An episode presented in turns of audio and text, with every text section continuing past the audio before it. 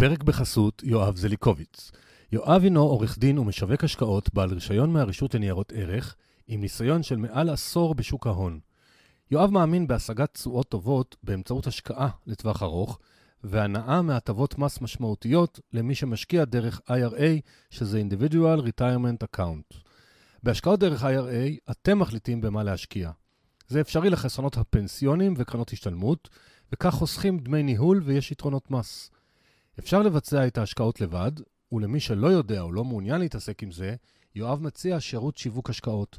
יואב משקיע כספי הלקוחות במניות של חברות בכל העולם, אחרי ניתוח מעמיק. כללית, הוא מאמין בהשקעות בחברות הקטנות שמתחת לרדאר.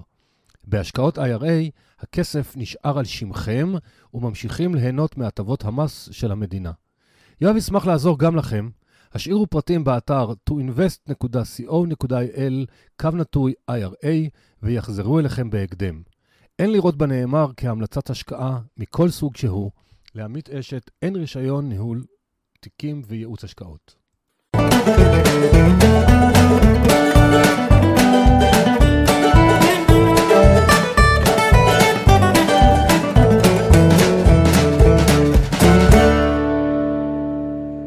ברוכים הבאים לפרק 55 בפודקאסט כסף והשקעות, זה עמית. תודה לכל המאזינים הנחמדים שמספרים לעוד ועוד אנשים על הפודקאסט. מי שלא יודע, נבחרתי להיות מועמד לאחד מארבעת הפודקאסטים הטובים של השנה בכלכלה במעריב. לצערי ההצבעות uh, הסתיימו, אז אי אפשר כבר לעזור לי uh, לצמוח. Uh, הבטיחו שבתחילת ינואר יהיה תוצאות. אני לא יודע אם אני אזכה או לא, כי אני מתחרה באמת מול גופי התקשורת הגדולים, כלכליסט, גלובס, כאן, אבל כמו אמר לי חבר, תשמע, זה כמו באוסקר, ברגע שאתה מועמד, אז זה כבר, כבר אה, ציון דרך, וזה הרבה בזכותכם, כי או שהצעתם או שאתם מאזינים, וזה כיף גדול. בקבוצת הפייסבוק של הפודקאסט, כסף והשקעות, שאלתי לפני כמה ימים, מה אתם רוצים שיהיה נושא הפרק האחרון של 2020, והרוב הצביע על שוק ההון. אז אני מאוד מאוד שמח לארח היום את אה, שלומי ארדן. שלום, שלומי. שלום, שלום. תודה שאתה מארח אותי. תודה לך שהסכמת. אה, שלומי הוא עורך דין ומנהל קרן גידור ומתמחה בשוק ההון הישראלי. הרבה מאוד דברים שהם ממש שונים ממה שרובכם מכירים, ולכן ביקשתי ממנו להיות איתנו היום בפרק האחרון של השנה. Mm. אנחנו מקליטים אותו בזום שוב, אנחנו חוגגים היום כניסה לסגר השלישי. אה, אולי האחרון. אז לכן uh, הסאונד, עשינו הרבה בדיקות, נשמע שהוא טוב, וגם אם יהיה איזושהי גלישה, אז מתנצלים, אילוצים.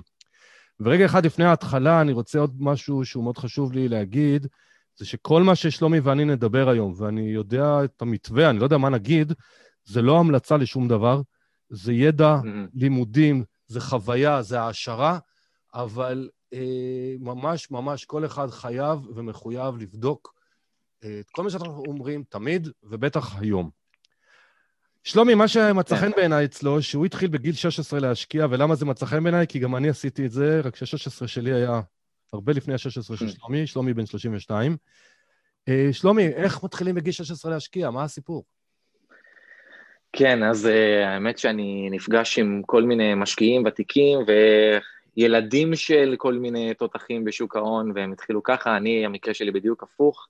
ההורים שלי, ההבנה שלהם בשוק ההון היא בדיוק אפס, למעשה כל החיים שלהם, עד שאני התחלתי להתעניין, אה, כל הכסף שלהם היה בעו"ש, ואני כולל כאן תקופות שהריבית אה, בפק"ם הייתה עשרה אחוזים, ושוק ההון היה כל שנה עולה בהרבה יותר מכך, והם כל כך לא הבינו שום דבר, שאמרתי, אוקיי, קצת נתחיל לקרוא. ואני זוכר שהתגלית הראשונה שלי בשוק ההון, הייתה, ההורים שלי תמיד היו בפק"ם, גיליתי שיש מוצר שנקרא מק"מ, מלווה קצר מועד למדינה, הריביות בפק"ם באותה תקופה היו שלושה וחצי אחוזים בערך, אנחנו מדברים על 2007, אה, והריביות במק"ם היו ארבעה אחוזים, אמרתי אוקיי, יש כאן ריבית אה, יותר גבוהה, בטח הסיכון יותר גבוה, אלא שאחרי מעט מחקר התברר שהמצב בדיוק הפוך, מק"ם הוא מלווה למדינה, ואתה צריך שהמדינה תקרוץ כדי שתאבד את הכסף, לעומת פק"ם שהוא מלווה לבנק, ואתה צריך רק שהבנק יקרוץ כדי לאבד את הכסף, כלומר, יש לך כאן אה, תשואה יותר גבוהה, בסיכון שהוא יותר נמוך, וזה, התגלית הזאת, אני חושב שהיא התניעה אצלי איזה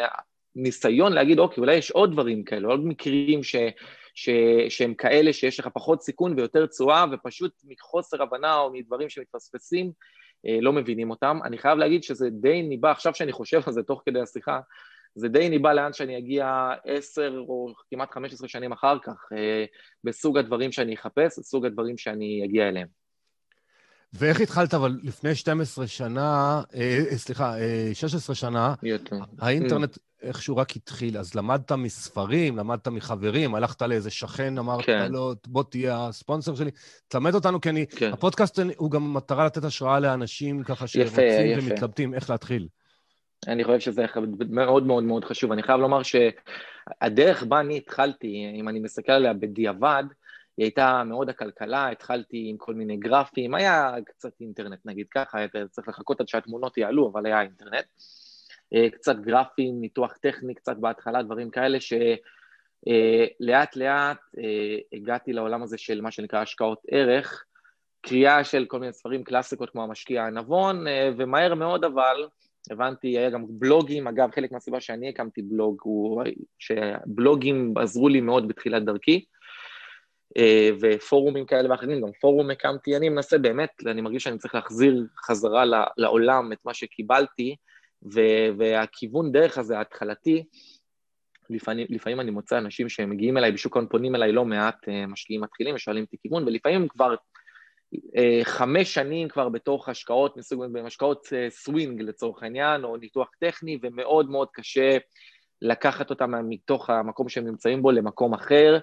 אה, ו- וחבל, כי חלקם היו יכולים להיות משקיעים מאוד מאוד מוכשרים בסגנון היותר אה, פונדמנטלי ומושכל כפי שאני רואה אותו. אה, אז אני באמת התחלתי מפורומים, קריאה, ולימדתי את עצמי, בוא נגיד, האמת שאני עכשיו שאני חושב על זה, כמה מאגרים חופשיים באינטרנט עזרו לי. יש את דמודרן, שיש לו קורסים, הוא מרצה, פרופסור ב-NYU, כשלמדתי את התואר שני שלי גם הבנתי כמה הוא מוערך. כמעט בכל קורס אה, שלמדתי בתואר שני במימון, הזכירו את דמודרן ואת המחקרים שלו, והוא יש לו את כל הקורסים שלו בחינם באינטרנט, כולל אה, ספרי לימוד, כולל קור, כולל את השיעורים עצמם בווידאו, כולל הרצאות, כולל מבחנים. כן, כולל אני, הכול. אני לא מכיר את השם, אתה יכול לאיית לנו את השם הזה? אני לא מכיר אותו.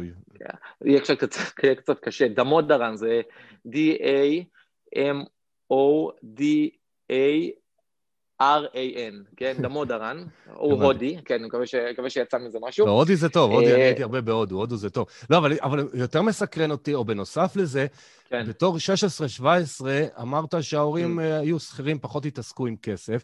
עם איזה כסף mm. היה לך? היית מלצר, קיבלת אה, מתנה 20 אלף שקל, יאללה, תעשה איתה מה שאתה רוצה, כאילו, עם איזה mm. כסף התחלת? אז התחלתי עם הכסף של ההורים. Other people money, כן? other, other people's money, uh, ולאט לאט הכנסתי אותם ולימדתי אותם והייתי יושב איתם, אני זוכר ממש שהייתי מתאם איתם פעם בשבוע לשבת איתם ולדבר על השקעות, כי הם היו באמת מבחינתם הבורסה זה הימורים, הימורים, הימורים, ומהצד המאוד מאוד uh, הזה של המפה ההשקעתית. Uh, לאט לאט שכנעתי אותם ואני חושב שזה יצא טוב. כן, לא, זה נורא מרגש, זה, זה, זה נורא מיוחד בעיניי, זו פעם ראשונה שאני שומע שבחור צעיר, ההורים הסכימו לזרום איתו למרות שהם מפחדים. אז זה היה קשה, כן. או שהם פשוט באת אליהם, אמרת להם, יש לי ג'וק חדש, אני חושב שזה יעזור לכולנו? אה, כן. אני קצת עקשן, בוא נגיד ככה שצריך. ההורים שלי גם עקשנים, זה היה באמת אה, התנגשות חזיתית, נקרא לזה ככה. אבל התחלנו לאט-לאט וראו כי טוב. אגב, עם המזל שלי, זה היה בדיוק 2007, ואיך שהם התחילו, התחיל המשבר של 2008, מה שהקשה עליי, אני חושב שאלמלא זה היה לי הרבה יותר קל. אבל בכל זאת, אני, כשאני מגיע לנקודה שאני, אגב, זה גם, כל, כל, אתה יודע, אתה, אתה מחזיר אותי אחורה, וכל דבר שאני אומר, מחזיר אותי, אני מקשר אותו מאוד בקלות לאופן ההשקעות שלי היום. עוד מעט נדבר על היום, אני מתחיל. בכוונה בעבר, כן, כן. עוד מעט נגיע להיום. אז, אז אני נותן את הספוילר לזה, שאני אומר שאני בטוח, ממש ממש ממש בטוח במשהו, אז אני הולך איתו, כאילו, אני יודע ללכת איתו, ואני חושב שזה עבד לי מצוין עד היום. אז מה שאני מתחבר לזה, שאני אומר את זה במקומות אחרים, גם בכסף, לא רק בכסף, ללכת עם הלב. Mm. כי בסוף, ללכת, כי כולם אומרים, זה לא מחזיק מים לאורך שנים, זה נקודתי יכול להחזיק מים. וזה כיף כן. לשמוע שאתה... אז עכשיו אני רוצה להתקדם איתך, אתה יודע, לאט-לאט אה, אתה מנסה להביא אותי כבר להיום, אני לא אתן לך, אנחנו נעשה דרך. Mm. ואחרי הצבא, מתבקש בתיאוריה, ששלומי ילך עכשיו ללמוד uh, כלכלה, ללמוד, uh, לא יודע, מנהל mm. עסקים, ואתה עורך דין. חשבונאות, כן. ספר, כן. רואה חשבון, כן. בטח. ספר לי לנו, כאילו, מה... מה, איך, איך, איך אתה משפטי? הגעתי לשם? שאלה מצוינת. אה, אז אני באותה תקופה, באמת, אה, אפילו לפני שנגמר הצבא כבר אה, חיפשתי מה ללמוד. האפשרות הברורה, אני, אני היה לי ברור שאני אעסוק בהשקעות, אני ידעתי כמה אני אוהב את, ה, את, את ההתעסקות הזאת. ואת הניתוח דוחות, הדברים המשעממים, הייתי מאוד אוהב אותם, כבר היה לי ברור במהלך הצבא שאני מאוד אוהב אותם.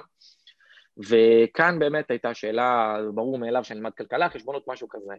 ודיברתי עם כל מיני בוגרי כלכלה, דיברתי עם, אה, עם אה, שנה ד' וכל מיני דברים, חבר'ה, חבר'ה שהם בשלב מתקדם בתואר, והיו לי שיחות איתם על השקעות, ובוא נגיד שמאוד מאוד התאכזבתי, מאוד התאכזבתי. אני כאילו באותו שלב קראתי ולמדתי, לימדתי את עצמי וקראתי ספרים, לקחתי ממש ספרים של תואר, כאילו, אה, אגב, גם במשפטים, לקחתי ספרים של שנה א', ב' במשפטים, וכבר תוך כדי הצבא אה, קראתי תוך כדי שאני יודע, לפני השינה ודברים כאלה. הבנתי, כאילו, השיחות שהיו לי איתם, היו, בוא נגיד, פחות ממה שאני לימדתי את עצמי, כאילו, בתקופה של אה, שנה, שנתיים, כן? זה כאילו ממש שאתה... אני חושב שזה גם משהו שצריך לקחת ממנו נקודה מסוימת, כשאתה נלהב לגבי משהו. אני חושב שזה נכון, אגב, בתכנות, זה נכון בכל דבר. אם אתה נלהב, וראיתי גם חבר'ה מוכשרים שלימדו את עצמם ומצאו עבודה בלי תואר ובלי כלום. אם אתה נלהב לגבי משהו ואתה באמת רוצה ללמוד אותו, ממש, אתה שום, זה לא מתקרב לשום תואר, כאילו, להפך, כאילו, אני אומר, זה הרבה מעבר לכל תואר שאתה יכול ללמוד. והשיחות שהיו לי עם אה, חבר'ה שסיימו את התואר, היו באמת לא ברמה, וגם אם הם כן היו ברמה, אז מה יש לכלכלה להציע בעולם הזה של ההשקעות? כלכלה, וזו נקודה שאני בוודאות נגיע אליה בהמשך, כלכלה, הראייה שלה לגבי שוק ההון, היא מתחילה ונגמרת, וזה הכל היגיון מעגלי אחד גדול, שהשוק יעיל. ואם השוק יעיל, מה שאתה צריך לעשות זה לפזר, כי הכל יעיל, הכל מתומחר נכון, אין לך יותר מדי מה לעשות בשוק, אין לך מה למצוא. אז אני אמרתי, אוקיי, אני יודע כבר מה הם ילמדו אותי כאן בארבע שנים, שזה באמת חבל על הזמן שלי, ואני מעדיף ללמוד מקור, אני מעדיף ללכת עם, בשלב הזה באמת היה סוג של אמונה, כן? אני מאמין שכן אני יכול למצוא מקום בשוק ההון, שאני, שלעבודה שלי ולידע שלי יהיה מקום, שזה ייצור אלפא, מה שנקרא, זה ייצור תשואה עודפת, ואני מאמין שיש מקום כזה. עכשיו, לא ידעתי איפה הוא נמצא. אמרתי, אוקיי, הוא לא, אני, בכלכלה ומנהל עסקים זה כל מי שמנהל את הכסף הגדול כבר יודע את הדברים שיש להם ללמד, וזה גם לא יותר מדי דברים, לפחות במובן הפרקטי. אז אמרתי, בוא נלך ונלמד משהו שייתן לי איזה נקודת ראות אחרת.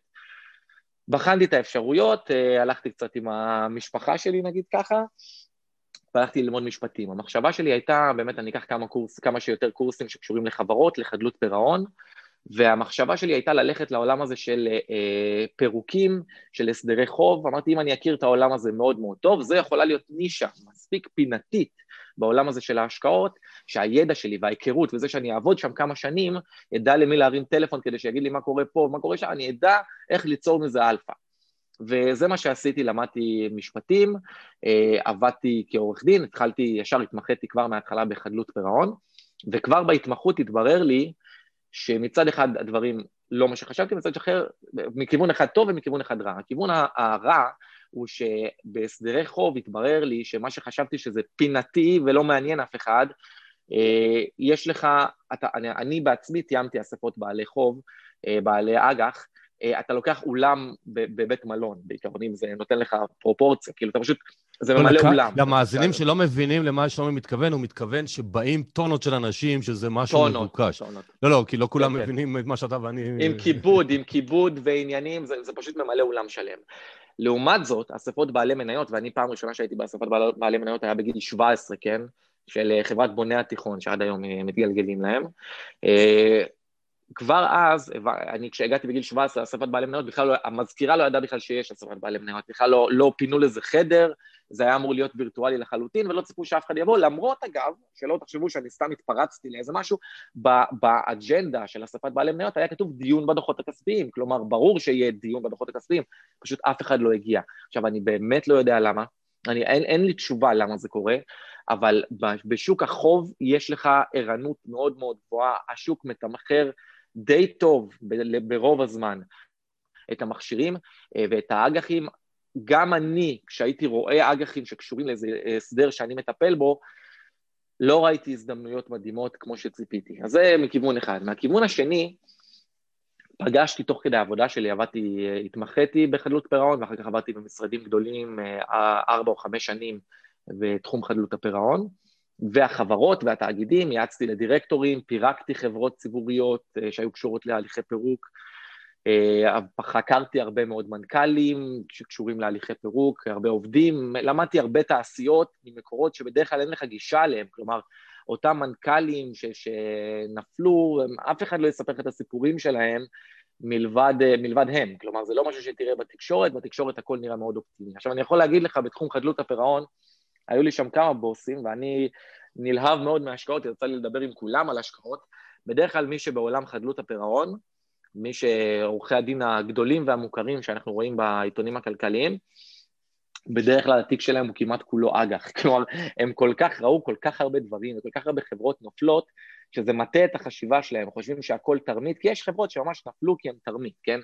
ואני ראיתי את זה בעצמי ממבט ראשון, ממש מגוף ראשון ראיתי את האנשים האלה, חקרתי אותם, ואתה רואה אנשים שמשקרים לך במצח נחושה, בלי שום בעיה, כריז, אנשים כריזמטיים ברמה היה אחד למשל שאני זוכר אותו, אחד מפושטי הרגל, שהוא היה אה, רמאי סדרתי, אני לא אגיד את השם שלו, אה, הוא פשוט היה לוקח דירות ומוכר אותן שוב ושוב ושוב. את אותן דירות הוא היה מוכר חמש פעמים, זה עד שתופסים אותו והולך לדירה אחרת, משתלט עליה, פורץ את המנעול שהדייר בחו"ל ופשוט מוכר אותה. עכשיו, בן אדם כזה, מספיק היה שתכתוב את השם שלו בגוגל, כן? היית, היית מגלה מי הוא, כן? בשנייה. מספיק שהיית מדבר עם מישהו שמכיר אותו, זה לא שזה היה חבוי היטב ויום אחד הוא החליט לעשות את זה. הבן אדם הזה, זה הולך איתו אחורה שנים. אותו דבר במנכ"לים של חברות. היו מנכ"לים שראיתי שעשו תרמיות, אתה מתחיל לעשות חקירה, וזה חלק מהעבודה של המפרק, לעשות חקירה על ההסתבכויות ואיך הגענו למצב של היום.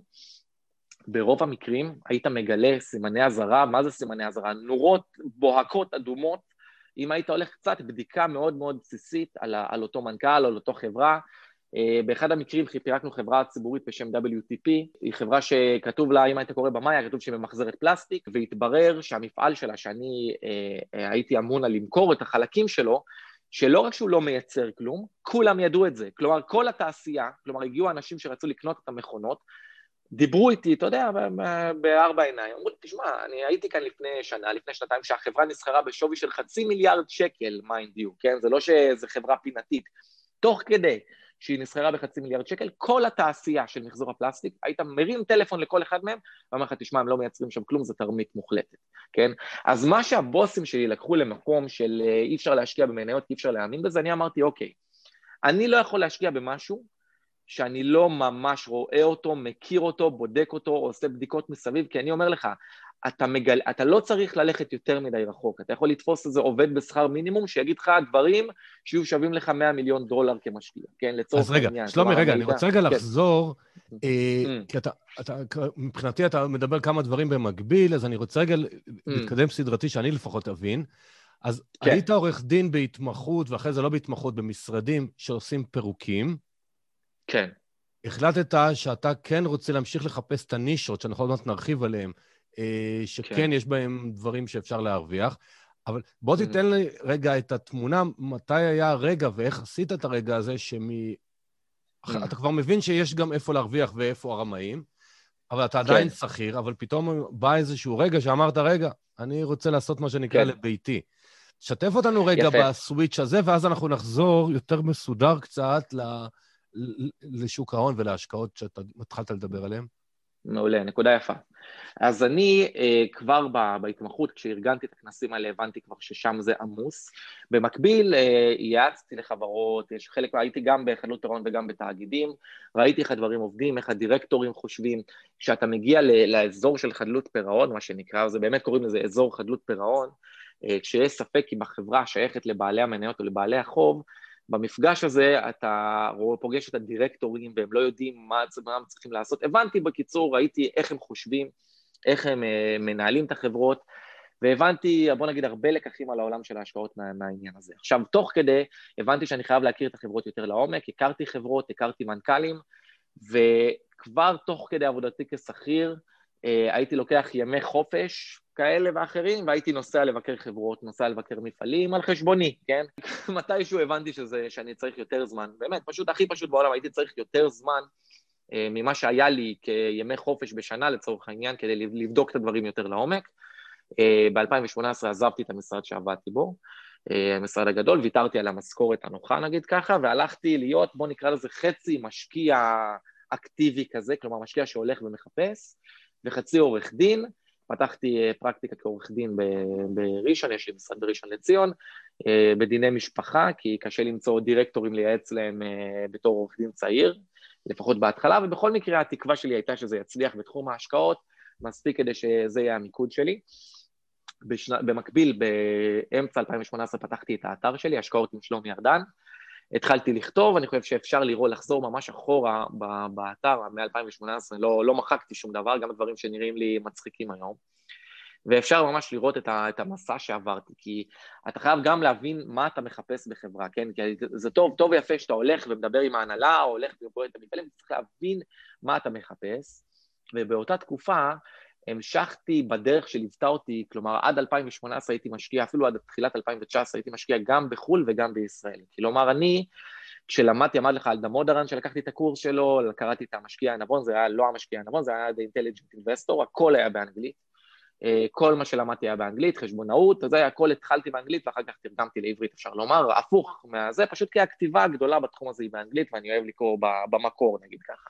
למזלי זה לא בנורבגית. בגלל שהתחלתי משם היה לי נראה טבעי, היה את הטיעונים שאנחנו תכף נגיע אליהם, שבארצות הברית יש הרבה יותר מניות, אה, חבל להגיע לשוק קטן שיש בו מעט מניות, יש לך שם אה, פי עשרה יותר מניות, והגעתי לארצות הברית והשקעתי בארצות הברית ובלונדון וככה המשכתי הרבה שנים. ואני חושב שמתישהו בסוף 2018 אה, גיליתי עוד איזו הבנה משמעותית, נחת לי עוד איזה אסימון, ושמתי לב שאם אני מסתכל עשור אחורה, כמשקיע כבר צברתי ניסיון, ואני חושב שזה משהו שהוא מאוד חשוב לכל משקיע.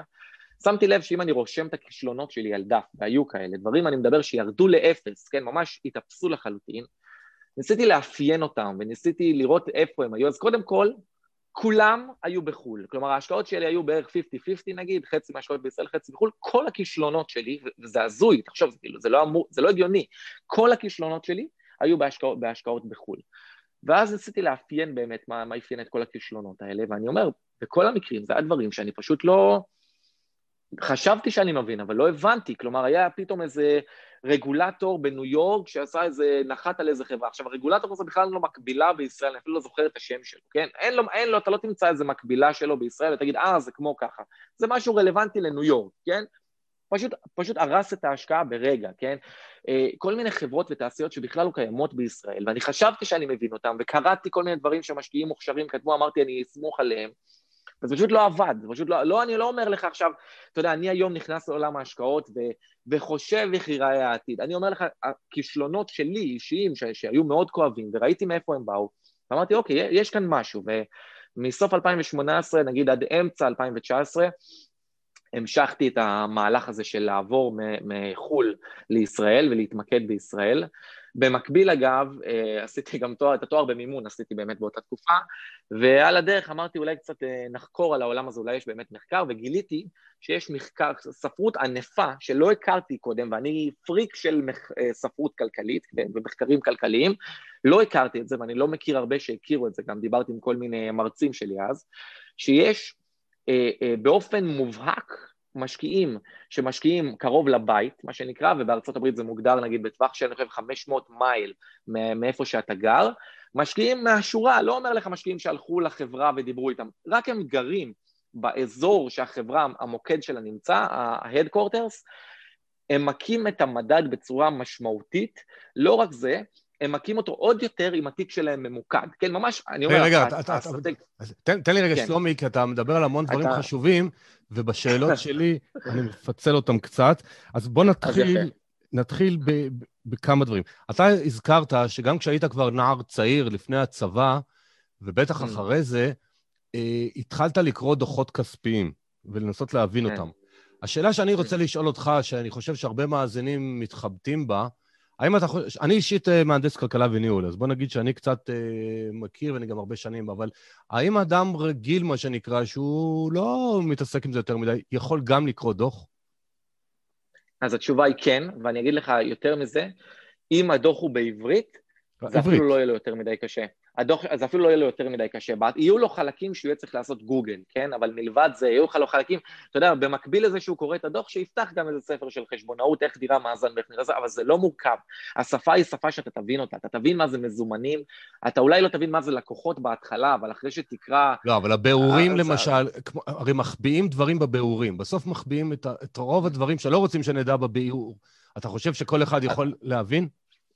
כן, אז אני חושב דווקא שהביאורים בהחלט חשובים, אבל רק בדברים שאתה רוצה באמת אה, אה, לפצח אותם. אני, יש לי אגב כמה סרטונים שהעליתי של הדרכה איך לגשת לדוח, זה שלושה סרטונים של שעה, שעה וחצי.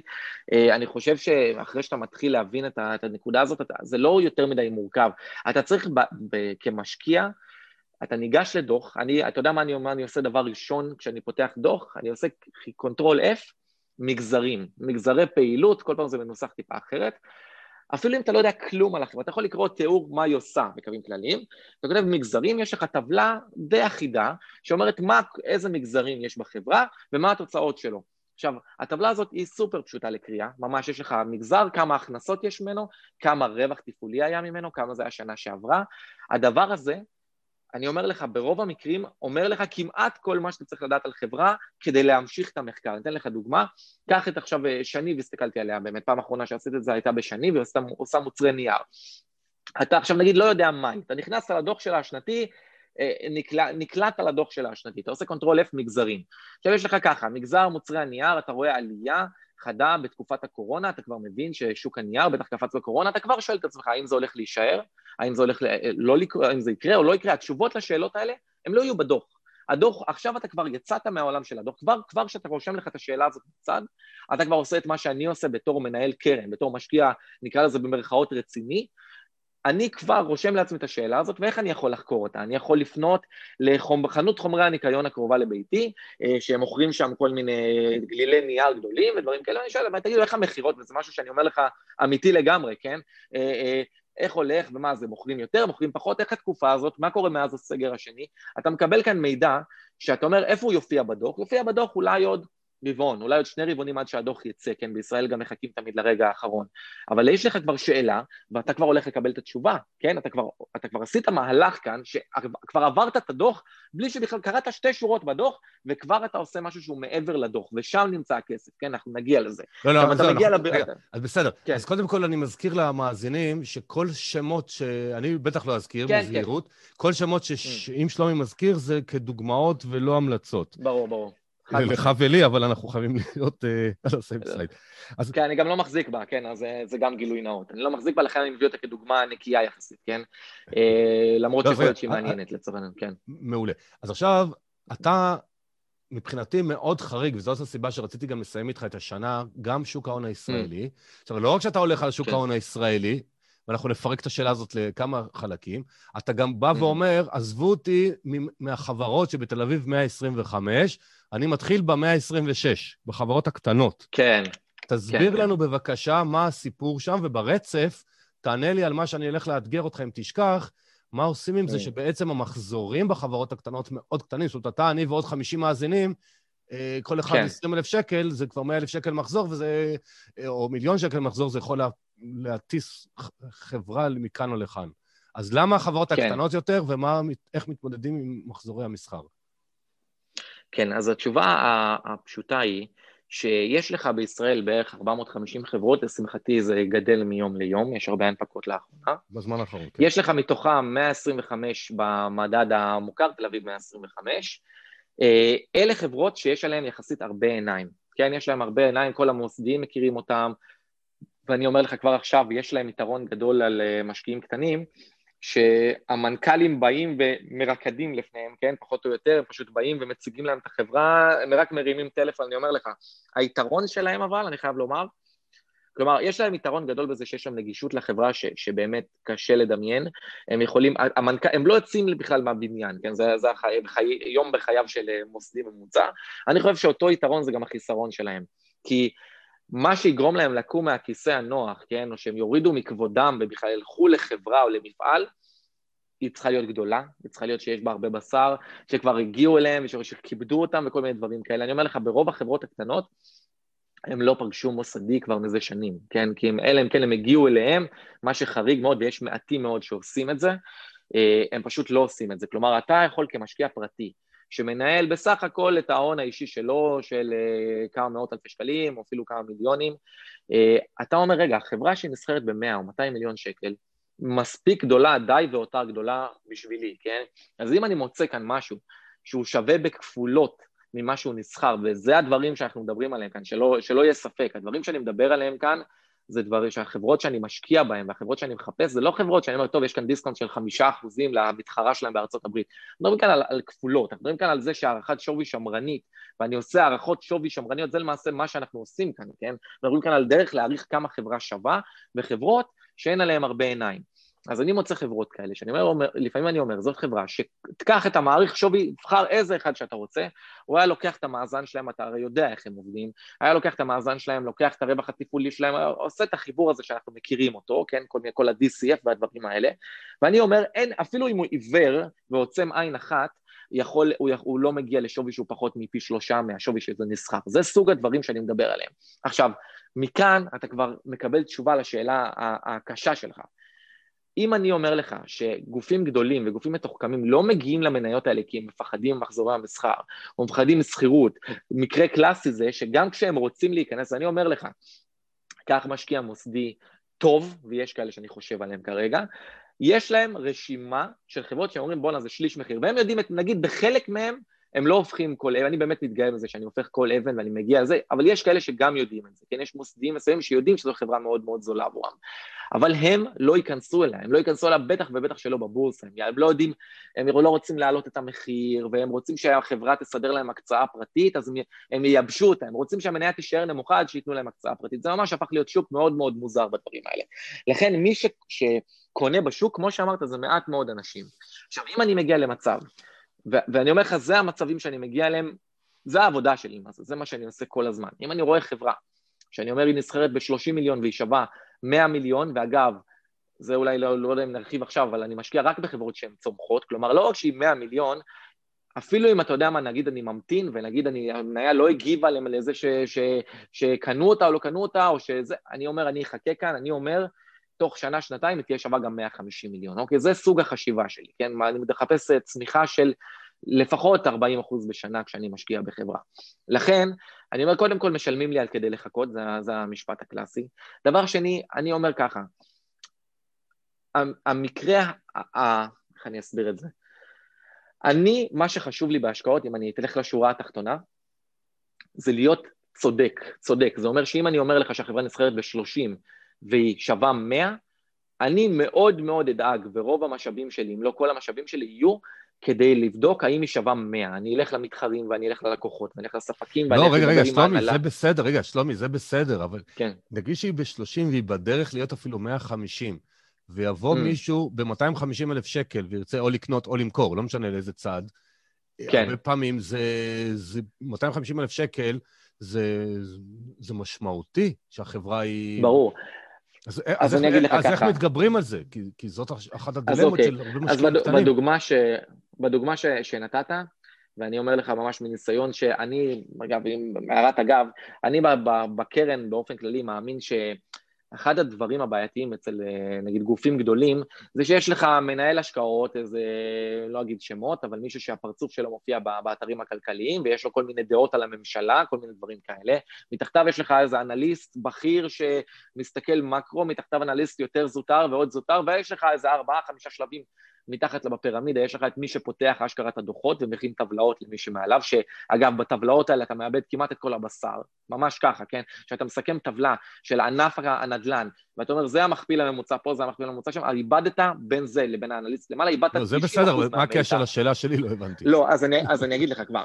אותו דבר, אותו דבר, זה אה, אצל סוחרים. אז מי שסוחר בגופים האלה זה, אתה יודע, חבר'ה למטה כאלה, יש חדר מסחר וזה מה שהם עושים. לא, לא, אבל דיברתי על אדם הפרטי, על המאזין שלנו. לא, לא, לא, אני, אז תן לי, אני מגיע לזה, תאמין לי, סמוך עליי. אני הולך, אה, אתה יודע, לא, לא, אמרתי לך שכשאני מדבר על השקעות קשה לי לעצור, אבל אה, אני אגיע לזה. מה שאני אומר זה כזה דבר. אם אתה עכשיו רואה את הסיטואציה שאומרת שהם ב-30 מיליון והיא שווה 100 מיליון, נגיד תעלה את המחיר שאתה מוכן לשלם ל-33 מיליון, 35 מיליון, פתאום היא קופצת בעלייה יומית של 15 אחוז. אני אומר לך מהניסיון שלי, יש חבר'ה שתקועים בנייר הזה, ומתים לצאת, הם פשוט אומרים, בוא, אני רק קניתי 350, רק שיחזירו לי את הכסף, הם בכלל לא מעניין אותם מה קורה בחברה, הם לא מסתכלים, הם כבר מזמן נשברו. אני אומר לך מקרים, שאני חושב על כמה מקרים תוך כדי שאני אומר אותך. אז אתה תעלה ל-35, תעלה ל-37, לשלו 40. אם אתה צודק בעניין הזה של המאה, זה בכלל לא משנה כמה תשלם, 40, 50, אני מבטיח לך, מבחר איזה חברה שאתה רוצה, שתעלה את המחיר מ-30 ל-35, תקבל שם היצעים, לפעמים אתה אומר מאיפה זה הגיע, במיליונים, ב, כאילו אתה אומר יש אנשים שיושבים שם בפנים, נשבר להם כבר, לא יכולים יותר, מתים לצאת, הם יגיעו, הם יגיעו אליך, ממש יגיעו לבוק מאוד מאוד מהר, אם אתה בטוח, לכן אני מגיע שוב לשורה התחתונה ומה שחשוב, אם אתה בטוח שהיא שווה 100, זה לא צריך לשנות לך. זה אמור להתבטא. זה אני מסכים איתך, כי גם אני לפעמים אני רואה אנשים כן. ששמים לימיטים של איזה, או רבע אחוז, כשבעצם כן. הם הולכים על מהלך של 40 אחוז, מה אכפת לי מהרבע אחוז הזה, או האחוז הזה, אני גם... בדיוק, וזה מה שמחזיר אותי גם, הרבה פעמים אני קונה, אני רואה כל מיני התקשקשויות, אז אני ברמה האישית, אבל יופי. אני ממש ככה. ממש לא. ככה, אני, אני לא, מתקמצ... לא מתחשבנים על השטויות האלה, וגם יותר מזה, זה מגיע למה שאמרתי מקודם, אם אתה בטוח במשהו, לך עליו, תהיה טוב במחקר שלך ותלך עם זה. אז אני רוצה רגע אה, לחבר שני דברים שאמרת מקודם, כי מקודם נתת 18 נקודות חשובות, ואני רוצה לפרק mm. אותן. אמרת, כן. החלטת לחזור לארץ. עכשיו, אני לא, כן. כאילו, אני כרגע לא אומר טוב, לא טוב, כאילו, אין דבר כזה טוב, לא טוב, אבל אני רוצה לשאול mm. על מדדים. היום יש נטייה מאוד גדולה. אפילו בסודיים כן. אומרים שהם משקיעים בחו"ל דרך מדדים והם לא עושים מחקר כי אין להם מושג, הם קונים ETFים, אבל האדם המאזין כן. שלנו, אתה אומר, עזוב אותך מלקנות מדד מ-S&P 500 או מדד, לא יודע, בנקים, תל אביב 35, איזה שאתה mm. רוצה, אתה אומר, תקנה ניירות ערך ספציפיים, זה בעצם הדרך שאתה ממליץ? יפה. אז אני ברשותך יכול ללכת כאן לאיזה משל קטן שחשבתי עליו, האמת, שאני חושב שדי מסביר את כל, את כל הנקודה הזאת, אני חושב שהוא מסביר כמעט את כל החלקים בפילוסופיה שלי, ברשותך. בוודאי. אתה, אתה מרשה לי, עמית? כן, מעולה. אז אני משווה את עולם ההשקעות, קח את, ה, את המשל הבא. נגיד שיש מולך, מולך שולחן אה, עם נגיד 100 מטבעות, אוקיי? ולך יש מיליון שקלים שאתה יכול להמר על כל אחד מהמטבעות האלה, לשים על כל אחד מהם כמה שאתה רוצה, כן? מתוך המיליון האלה. אתה גם יכול לא לשים, אתה יכול להישאר בצד עם מזומן. עכשיו, אני אומר לך שכל אחד מהמטבעות האלה יכול לנחות, אנחנו הולכים להטיל אותו עוד uh, שעה, כן? אנחנו הולכים להטיל כל אחד מהמטבעות האלה והוא הולך להיות עץ או פאלי. אם הוא נוחת על עץ, אתה מקבל, uh, אתה מכפיל את הכסף, ואם הוא נוחת על פאלי אתה מאבד את הכסף. אם הוא נוחת על, הסיכוי שהוא ינחת על עץ, כי בכל זאת שוק ההון, התוחלת היא חיובית, וכמובן שזה משל לשוק ההון, נגיד שזה 55 אחוזים שזה הולך לנחות על עץ, ו-45 אחוזים שזה הולך לנחות על פאלי, אוקיי? עכשיו נגיד שאתה מוצג בפניך השולחן הזה, ואתה, ואתה אומר בוא נחלק את הכסף. עכשיו, יהיו כאלה שיגידו אני לא אוהב סיכונים, אני מפחד להפסיד את הכסף, אני, לא, אני שומר את הכל במזומן. אני מקווה שזה ברור למי שמאזין שזה פשוט טעות מדהימה, כי הסיכוי שלך, אם אתה תשקיע כאן, אז זה כל כך מוטה לטובתך, שזאת תהיה טעות ענקית בטווח של, אפילו אם בסיבוב הראשון תפסיד, ונגיד הסיבוב חוזר על עצמו כל שעה, זאת תהיה טעות קולוסלית להישאר כאן במזומן, כן? אז זה דבר ראשון, שזה מסביר לנו, אגב, על חלק מהפילוסופיה שלי, שאני מאמין בלא להחזיק מזומן, אני מאמין שאם יש לך מה להשקיע, תשקיע. עכשיו, אם אני אומר לך שכל המטבעות האלה הם זהים, ואני אומר לך, אוקיי, תשקיע. עכשיו, אתה מתלבט איך להשקיע בדיוק. אתה יכול לשים את כל הכסף שלך על מטבע אחד. הרי אם אתה תפזר בין השלושים מטבעות, הסיכוי שלך להכפיל את הכסף בסיבוב הראשון הוא אפסי, כן? הוא מאוד מאוד מאוד נמוך. מצד שני, הסיכוי שלך להפסיד את הכסף שלך הוא גם מאוד מאוד נמוך. הסיכוי שהת... שהתוצאה שלך תהיה חיובית אחרי הטלה אחת הוא כמעט 100 כן? הוא 99, משהו, משהו מאוד מאוד מוטה לטובתך. כלומר, אתה חושב, האם אני רוצה ללכת הכל או לא כלום, כפול או כלום, כן, ב-55% שיהיה לך כפול ו-45% שיהיה לך כלום, אם אתה מהמר על מטבע אחד, מצד שני, כל אחד מאיתנו אומר, רגע, אני רוצה גם להישאר לסיבוב הבא, נכון? אני רוצה להמשיך לשחק, אני לא רוצה שעכשיו יישאר עם אפס ובהטלה הבאה לא יהיה לי כלום. מה שתעשה, וזו מתמטיקה מאוד פשוטה וזה משהו שאפשר להוכיח אותו, כן? זה מאוד ברור מתמטית, שאם אתה תלך על, אה, תשים סכום שווה על כל אחד מהמטבעות, הסיכוי שלך להיות עם יותר כסף ממה שהיה לך קודם הוא גבוה מאוד, בהטלה הבאה זה עוד פעם ועוד פעם, ואתה תעשה הרבה הרבה הרבה מאוד כסף, אוקיי? עכשיו נגיד שיש לך, זה, נגיד שזה השולחן שלידך, ונגיד שיש עוד כל מיני שולחנות כאלה, אחד באירופה ואחד באמריקה, זה לא כל כך משנה לך איפה הם נמצאים. אתה יכול לקנות, נגיד, בהוראה אחת את כל המטבעות, יש תעודה שקונה את כל המטבעות, ואתה יכול לצפות לתוחלת חיובית, וזה בסדר גמור, זה לא משנה, אתה קרוב, אתה רחוק, וכל הדברים האלה, זה לא משנה. עכשיו, זאת הגישה, מה שדיברנו עליה, זה, אני חושב שהסברנו כאן בדקה את כל הגישה האקדמית. הגישה האקדמית אומרת, CAPM וכל המודלים האלה שבאמת שנה קודחים לך אותם לתוך הראש, זה מסביר אותה ברמה מאוד פשוטה. כי אם אני אומר שהשוק הוגן וכל הדברים הם אותו דבר פחות או יותר וכל ההשקעות הם אותו דבר, ברור שתפזר, זה גם לא משנה איפה, תפזר בארצות הברית, תפזר באירופה, הכל אותו דבר, זה מגיע לאותה מסקנה, כן? כי אתה אומר, אם דבר אחד לא עדיף על השני, תקנה את שניהם, זה ההיגיון. זה העולם האקדמי, זה העולם שגם מתאים לרבים מהמאזינים שלנו שלא רוצים להתעמק יותר מדי. עכשיו אני הולך לקחת אתכם שלב לעולם שאני טוען שהוא העולם האמיתי, כן? זה העולם האמיתי. עכשיו, לך איתי עוד שלב. נגיד שהשולחן הזה, מסיבה כלשהי, יש לו זרקור באמצע, כן? יש לו זרקור שמאיר על נגיד 20 אה, מטבעות שהם הכי פופולריים והכי יפים והכי... לא משנה, כן? הכי, הכי מקובל להמר עליהם, וביונסה אה, עשה ספונסר ישיר לאחד המטבעות, לא משנה, מכל מיני סיבות. עכשיו נגיד שהמטבעות האלה לא הוגנים, לא הוגנים. הסיכוי שלהם לנחות אה, אה, על, אה, על עץ הוא לא 55 הוא 55 בממוצע. אבל אם אתה תלך לכל אחד מהמטבעות האלה ותלך אליו עם זכוכית מגדלת, אתה תסתכל פתאום שאחד הצדדים מוטה, יש לו קצת עודף משקל באחד הצדדים, וזה גורם לנחות על פאלי ביותר מ-70 מהפעמים, כלומר הסיכוי שלך להרוויח הוא מאוד מאוד נמוך, אתה לא רוצה בכלל שהוא ייכלל בתיק שלך, כן? ונגיד שאתה מוצא מטבעות מהצד השני, שמאוד מאוד מוטים ללנחות על עץ, כלומר, אתה מגיע ל... 90 אחוז, עד 90 אחוז, אתה מוצא מטבע אפילו שאתה אומר 90 אחוז שהוא נוחת על עץ, כלומר הסיכוי שלך להרוויח מאוד גבוה. עכשיו נגיד שאתה מארגן אותם בשורה, אתה, אתה נכנס לזכוכית מגדלת אחד, אחד כבר אני אומר לך, איפה אתה תלך עם זכוכית מגדלת? לא למרכז, לא שהזרקור, אתה תלך לפינתיים האלה, אלה שאף אחד לא מסתכל עליהם, ואני מבטיח לך שאם זה היה ניסוי אמיתי, היו כאלה. כן, היו כאלה שפשוט לא מעניינים, ככה זה תמיד. עכשיו אתה בוחן אותם ואתה מוצא כל מיני מטבעות ואתה מארגן במחברת שלך את הסיכויים, איך שאתה מעריך אותם, אחרי שכמובן ניתחת לעומק. ואתה אומר ככה, יש לי מטבע שיש לו 95 או 90 אחוז לנחות על עץ, כן? ה-90 אחוז להכפיל את הכסף. ויש לך מטבע מקום שני 85 אחוז, ואחריו 80 אחוז, אחריו 75, 70, ב-65 כבר יש לך הרבה מטבעות, ב-70 כבר הרבה מטבעות, אה, ואתה עכשיו צריך לבחור איך לחלק את המיליון שקלים שלך על המטבעות האלה. עכשיו אני שואל אותך, מה אתה עושה בהנחה שזה העולם האמיתי?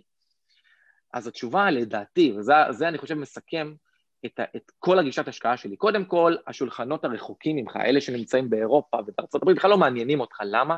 כי אתה לא יכול להתקרב אליהם עם זכוכית מגדלת, אתה לא יכול למצוא את, את הבאגים הקטנים האלה במטבעות שגורמים לך, אה, להימור שהוא לא הוגן, כלומר במקרים האלה אתה אומר אני סיכון נמוך והסיכוי שלי גבוה, זה מה שאנחנו מחפשים גם בשוק ההון. אני בכלל לא יכול להגיע אליהם, אז הם לא מעניינים אותי, כן? אני רוצה את השולחן שקרוב אליי, שאני יכול להסתכל עליו מקרוב. אתה לא תלך איפה שהזרקור באמצע, תלך לפינות, ואתה תהיה מאוד מאוד יסודי. כלומר, גם המטבעות שאתה יודע, כבר שכחו מהם, ואף פעם לא, כבר חמש פעמים ברצף נחתו על פאלי, ולא מעניין אף אחד, גם את אלה אתה תבחן, אתה תבחן את כולם, ואתה תמצא כאלה שמאוד מוטים, ואתה מארגן את המחברת שלך מהסיכויים למעלה למטה. עכשיו אני שואל אותך, כמה מניות יהיו לך בתיק ואיך אתה תבנה אותו?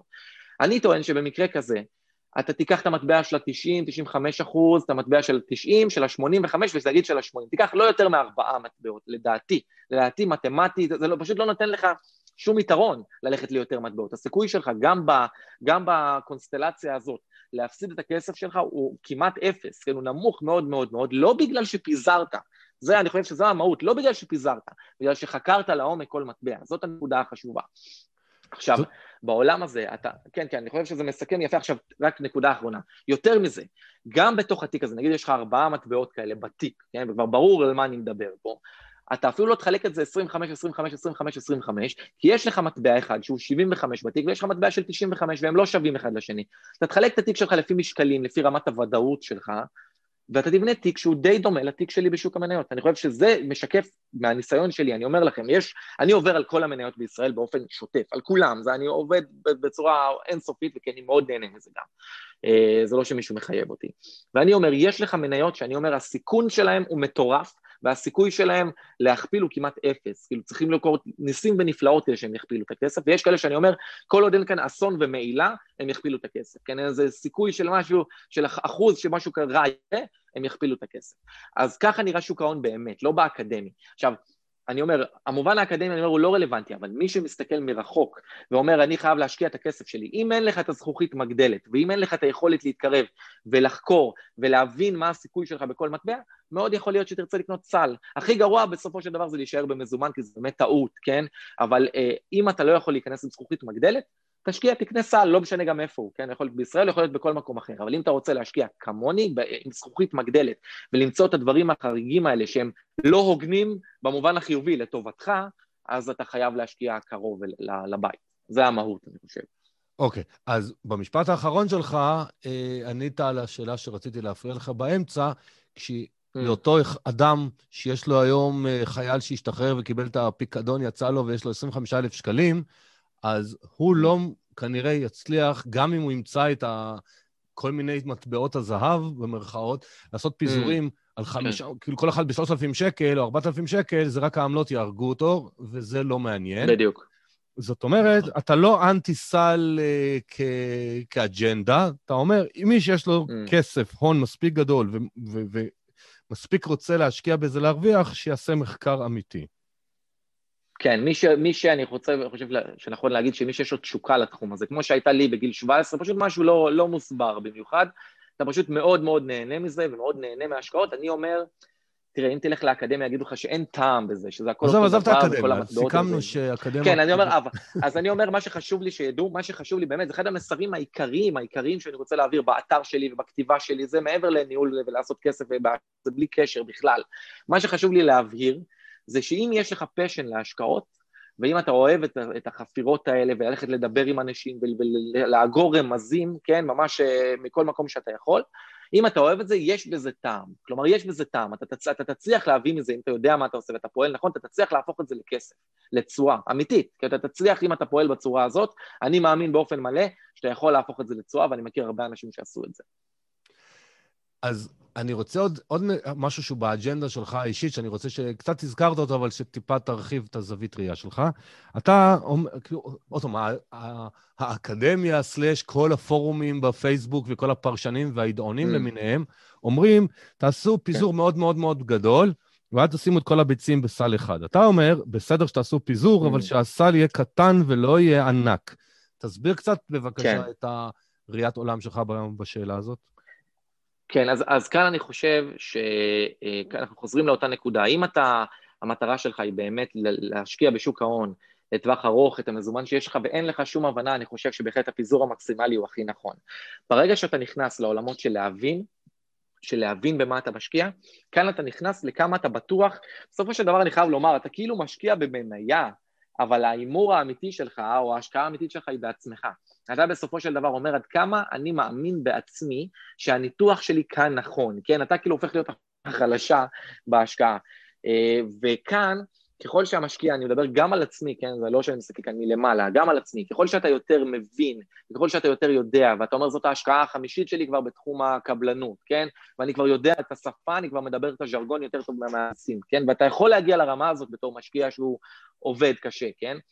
ברגע שאתה מגיע לרמה הזאת ואתה אומר, אני בטוח שאני צודק כאן, אתה יכול להיות יותר ממוקד, אתה יכול להגיע לרמה שלוש, ארבע מניות. לפני כן, אם אתה עוד משקיע חדש ועוד לומד, אתה רוצה להרטיב את הרגליים, מה שנקרא, אתה יכול גם שיהיה לך 10-15 מניות. למעשה, אני חושב שזה אפילו חיובי למשקיע חדש, בגלל שאתה עוקב אחרי יותר סיפורים. אתה אומר, אני מאמין מאוד שזה ככה, ואתה רואה שאתה נכשל, ואתה אומר, אוקיי, מה קרה כאן? ואז אתה מבין שבדוחות של חברות כאלה מהענף הזה, אתה לא יכול לסמוך על המלאי. דבר, דברים כאלה. אתה, לא, אתה רוצה בהתחלה ללמוד כמה שיותר, עד שאתה מגיע לזה שאתה בטוח בעצמך, ולא סתם בטוח בעצמך כי אתה נולדת בטוח בעצמך, כי את מגיע לך, כי אתה רואה שאתה מגיע לרמת דיוק גבוהה, שאתה רושם, אתה מנתח דוחות, אתה עוקב אחריהם שנה, שנתיים, אתה אומר, אני כבר יודע איך ייראה הרבעון הבא, פחות או יותר, אני רואה, אוי, רגע, הדולר ירד, אני יודע שזה רע לחברה מסוימת, אתה יכול להגיע לרמות האלה, אתה צריך להגיע לרמות האלה כדי להיות ממוקד. כשאתה, כשאתה מגיע לרמות האלה, לצורך העניין נקביל את זה, אתה יודע כבר לעבור עם הזכוכית מגדלת ואתה מבין איפה אתה מחפש את ההטיות, כשאתה מגיע לזה אתה כבר יכול להיות ממוקד וזה יהיה הדבר הנכון לעשות לדעתי, כשאתה מגיע לרמה גבוהה של הבנה. אז בוא נדבר רגע על אותו המתחיל יותר, שעוד לא, הוא בונה לעצמו את הביטחון העצמי, ונגיד הצעת, נגיד, ללכת על כן. 15 חברות, סתם אני אומר מספר. מה כן, הסכום, כן, כן. שהיית ממליץ לו במינימום? 10,000 שקל, 20,000 שקל? זאת אומרת, הכוונה mm. שהמאזין ששואל את עצמו אם זה כבר מתאים לו או לא, כי אני, אני אישית חושב שפחות mm. מ-10,000 בדרך כלל פחות מעניין בגלל העמלות וכל ההתעסקות מסביב, אם אתה יודע mm. מה עושה פיזור. אז קודם כל חייבים באמת, העמלות זה מכה קשה, כן? גם לא פותחים חשבונות בבתי מסחר, עושים עם זה בעיות. אז אפשר תמיד להשתמש ברשימת מעקב, אבל אני רוצה, אני אגיד לך משהו, אם, אני, אם זה מישהו שהיה מגיע אליי עכשיו שאני אעזור לו, כן, כמובן לא בתשלום, אני לא עושה ייעוצים, לא לפנות אליי בדברים האלה, אה, אני מתעסק רק בהשקעות. אה, מי שהיה מגיע ושואל איזה עצה, וגם קורה, הייתי אומר לו, תשמע, מה שאתה צריך להיות המוקד שלך זה, זה לא השטויות של הרווח, הפסד של כמה שקלים, אולי זה רק ייתן לך תחושה להרגיש איך זה להפסיד כסף, כן? אולי רק זה. אבל מה שחשוב זה שתצלול לכמה שיותר דוחות, תכיר כמה שיותר תעשיות, תכיר כמה שיותר חברות, תעקוב אחריהם. הסיפורים של החברות, אני אומר, אני היום כמשקיע יחסית ותיק, כן, וצובר עוד ותקן, אני לא הולך לשום מקום, אני כל הזמן נזכר בדברים שהיו לי לפני שנתיים, לפני שלוש, אני אומר, רגע, החברה הזאת מזכירה לי חברה שראיתי אז, ושם חשבתי שזה ילך ככה, אבל זה לא הולך ככה. זה, זה מה שחשוב, זה מה שחשוב, זה מה שבאמת חשוב. הכסף יגיע קצת לעבוד, קצת ככה יהיה לך סכומים להשקיע. אם אתה אומר, זה מאוד חשוב לי להרטיב את הרגליים, אפילו לא, העמלות מסחר לא משנות, כמו, כמו גם הרווח וההפסד, זה לא משנה. עדיף לך כנראה להפסיד כדי למצוא כמה באגים בחשיבה שלך כבר בהתחלה. מה שחשוב זה להתחיל לעבור על דוחות, קצת לראות איך הדברים נראים, איך נראה מסחר, איזה חשבון וירטואלי באיזה, אני חושב שיש את זה באינבסטינג, אם אני לא טועה. אתה יכול לפתוח חשבון וירטואלי ולעקוב אחריו, זה מה שחשוב. להבין איך נראה עסק של חברה, איך זה מתנהל, איך נראה דוח לדוח, להיות פעם אחת מופתע לטובה מדוח, פעם אחת מופתע לרעה מדוח, להבין מה קרה ומה פספסת. אתה אומר, רגע, ברור שהדוח שלהם היה מפתיע לרעה, ידעתי שהדולר ירד. כן, דברים כאלה, זה מה שבונה אותך בתור משקיע. הדברים הקטנים האלה, הם לא מופיעים בספרים, חד משמעית, כן, כן, ברור, ברור. לקרוא, אני... זה לא שם, זה, זה, זה מיותר. אני אומר, מבחינתי, כמה שיותר מהר, אחרי שאתה יודע לקרוא, לקרוא דוחות קצת, ממש, לא, לא מדבר איתך עכשיו, טוב, אני כנראה צריך ללכת ללמוד חשבונאות, לא, לא, לא. להתחיל, כמה, בלי תירוצים, כמה שיותר מהר ללכת לדוחות, שם נמצא האקשן. שם נמצא, גם יסביר, מה, בדוחות בעברית במיוחד, בניגוד לחלק מהדוחות בעולם, ממש מסבירים לך, כן, אתה מסיים, אם אתה קורא דוח מההתחלה עד הסוף, גם אם זה ייקח לך חודש, אתה לומד, אתה לומד על, כן, על, על, יכול, על כל הדוחות, אתה לומד. אני יכול להגיד לך שאני הייתי סמנכ"ל בחברה ציבורית גדולה, וכל פעם שהיה יוצא הדוח של החברה הציבורית, הייתה לנו רק חברה ציבורית אחת גדולה, גם מתחרה. דבר ראשון, הייתי קורא את כל mm. הדוחות שלהם, להבין מי הספקים החדשים שלהם ומה קורה שם. והמאז... והמאזנים שפחות מכירים, תמיד תנסו להבין סעיף המלאי, קודם שלומי הזכיר אותו, אה, יש מושג mm. שנקרא, לא ניכנס אליו כמובן עכשיו, מלאי, שם יש משחקים שצריך להיזהר מהם. אה, שלומי, כן. אתה מנהל קרן גידור כיום. תסביר לנו כן. בבקשה כן. מה זה קרן גידור. יפה. אז קרן גידור זה מכשיר השקעה, מה שמאפיין אותו זה הגמישות הרבה שהוא נותן למנהל, למנהל הקרן. כלומר, קרנות גידור, אני אומר את זה כמו, זה כמו עורכי דין, כן? יש לך 90-95 אחוז שעושים שם רע לכל השאר, די דומה גם בקרנות גידור. כי קרנות גידור, אם אתה יכול לגייס כסף, אתה יכול לפתוח קרן גידור, אנשים שמאמינים בך ורוצים להשקיע בך, באסטרטגיה שלך. אם האסטרטגיה שלך היא טובה, אתה תרוויח כסף וכולם ירוויחו. אם היא לא טובה, הקרן תלך יחד עם כל המשקיעים, אה, ייפגעו אה, משמעותית. אז אני עכשיו הגעתי כבר ב... בסוף 2019, 2000, תחילת 2020, כבר הגעתי למצב שאני מאוד מאוד בטוח בדרך שאני הולך בה, אני... לא רק הדברים הרעיוניים שדיברתי איתך עליהם, אלא רעיונות ספציפיים שאמרתי, חבל, חבל שלא להשקיע בהם, כן? חבל שלא להשקיע בהם כסף יותר גדול, נגיד מלבד הכסף האישי שלי. לכן אה, אה, הצטרפתי למעשה לקרן גידור כמנהל, כן, הקרן הייתה קיימת כבר קודם במתכונת אחרת של Fund of Funds, כלומר קרן שמשקיעה בקרנות גידור, ואני אה, התחלתי לנהל את ההשקעות בה. החשיבה שם על השקעות זה בדיוק הדברים שאמרנו עליהם כאן. למעשה העבודת הקרן אפשרה לי להקדיש יותר זמן, אם היה כזה דבר, כן, אני עכשיו אומר, אני שבעה ימים בשבוע כמעט מלבד לישון וקצת להתאמן מדי פעם. אה, אני הרוב עוסק במחקר, במחקר שזה מה שאני מאמין שהכי הכי הכי חשוב, להגיע לרמות ודאות האלה של ה-90-95 אחוז שההשקעה שלך תצליח, זה שם נמצא האקשן, לא בלהיראות חשוב ולא ב...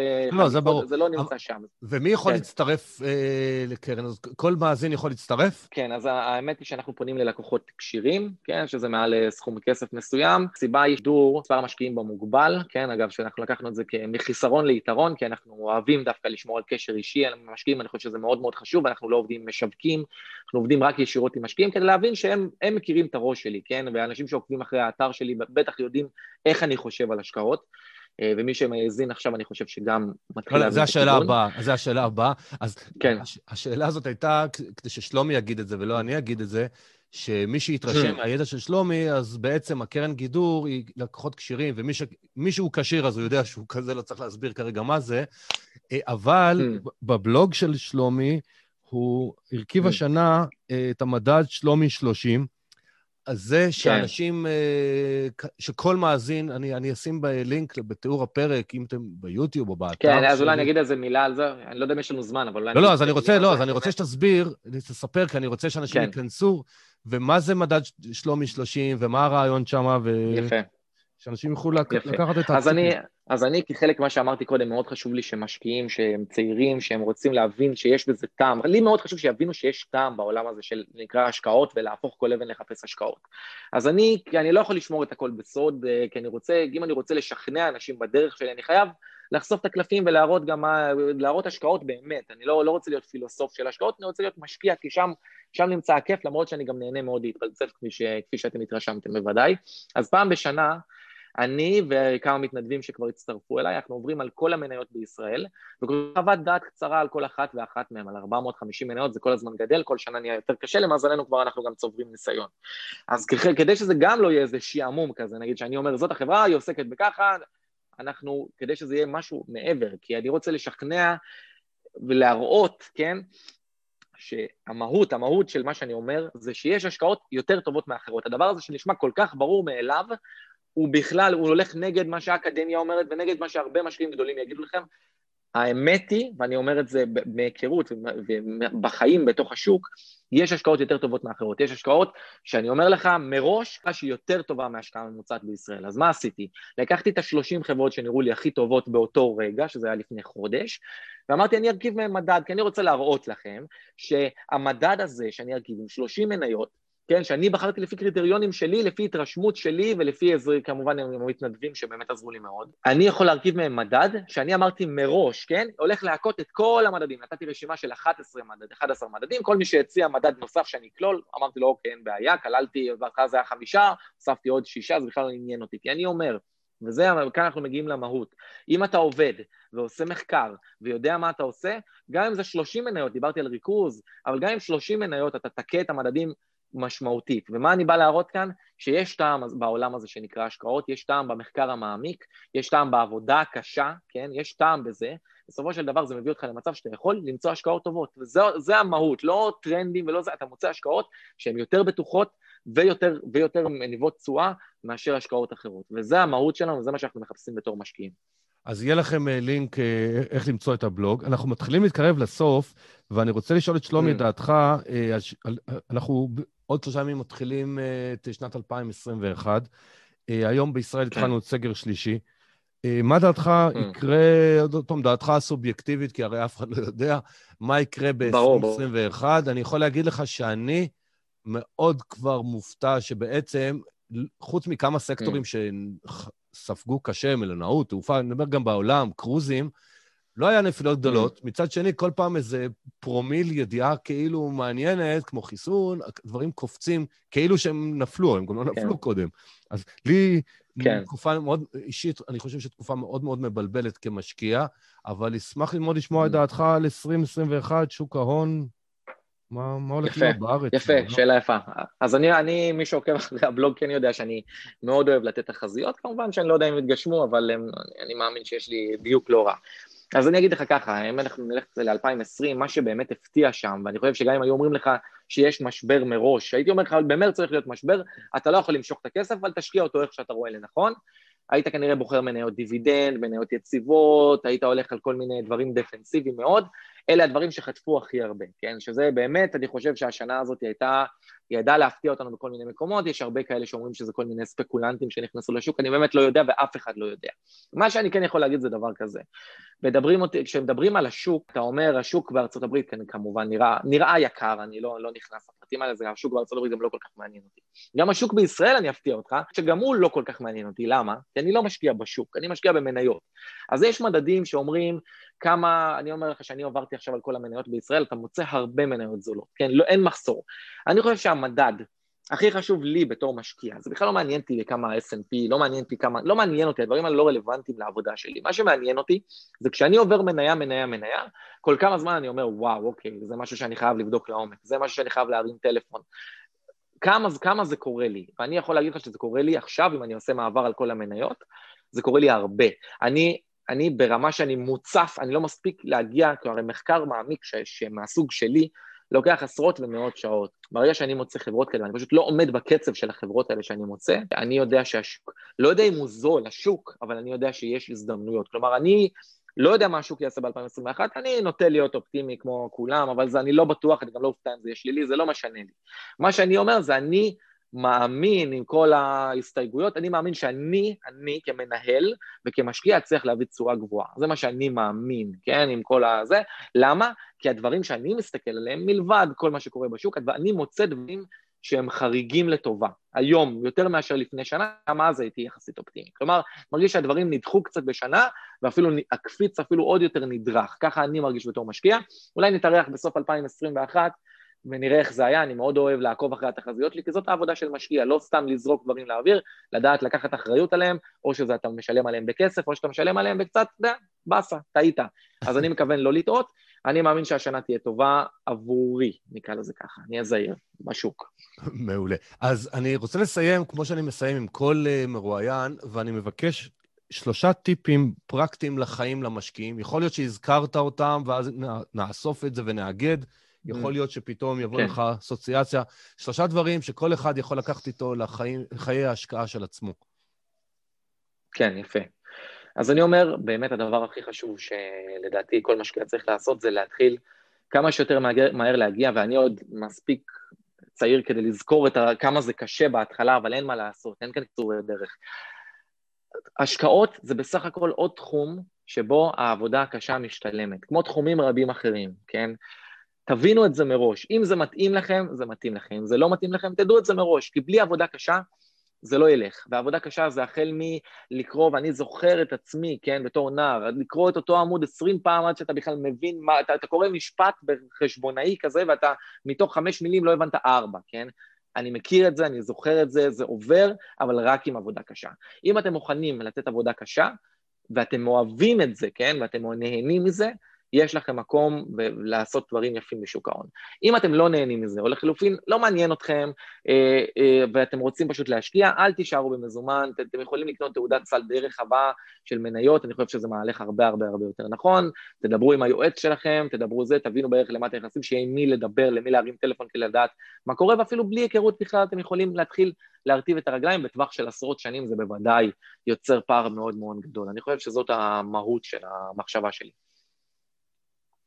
אז זה, הש... זה היה שלושה ביחד או זה היה אחד? לא, לא הבנתי. כן, אתה יודע, אני, אני אומר 18 דברים ביחד כל הזמן, אז לא, בסדר, אני מניח שהיו כאן איזה עשרה דברים. עשרה לא דברים חבויים לא, פה איפה שהוא מחלק. אחרי אני לא רוצה, לה, אני לא רוצה להפריע. בסדר, שלומי, אז קודם כל, תודה רבה על, על הזמן. היה מרתק לשמוע זווית, אני קורא לזה רעננה, כי היא שונה לגמרי מכל מה שמדברים בפורומים ומה שכולם חינכו אותם במרכאות ואמרו להם.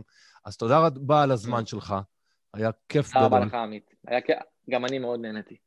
ומאזינים יקרים, תודה רבה לכם, תמשיכו להאזין, תמשיכו לספר לשכנים, לחברים, לאנשים בעבודה, לפודקאסט, כמה שיותר יאזינו, כמה שיותר ילמדו, ושתהיה שנת uh, 2021 עסקית טובה, כלכלית טובה, בריאותית, בטח שטובה, חיסונים מתקרבים. אפילו אליי, אני בן 58, אז הבנתי שכבר עוד מעט אני אוכל להתחיל mm. לקבל, ושתהיה לנו mm. אחלה שנה, ותודה רבה לכולם. תודה רבה. שנה טובה, להתראות.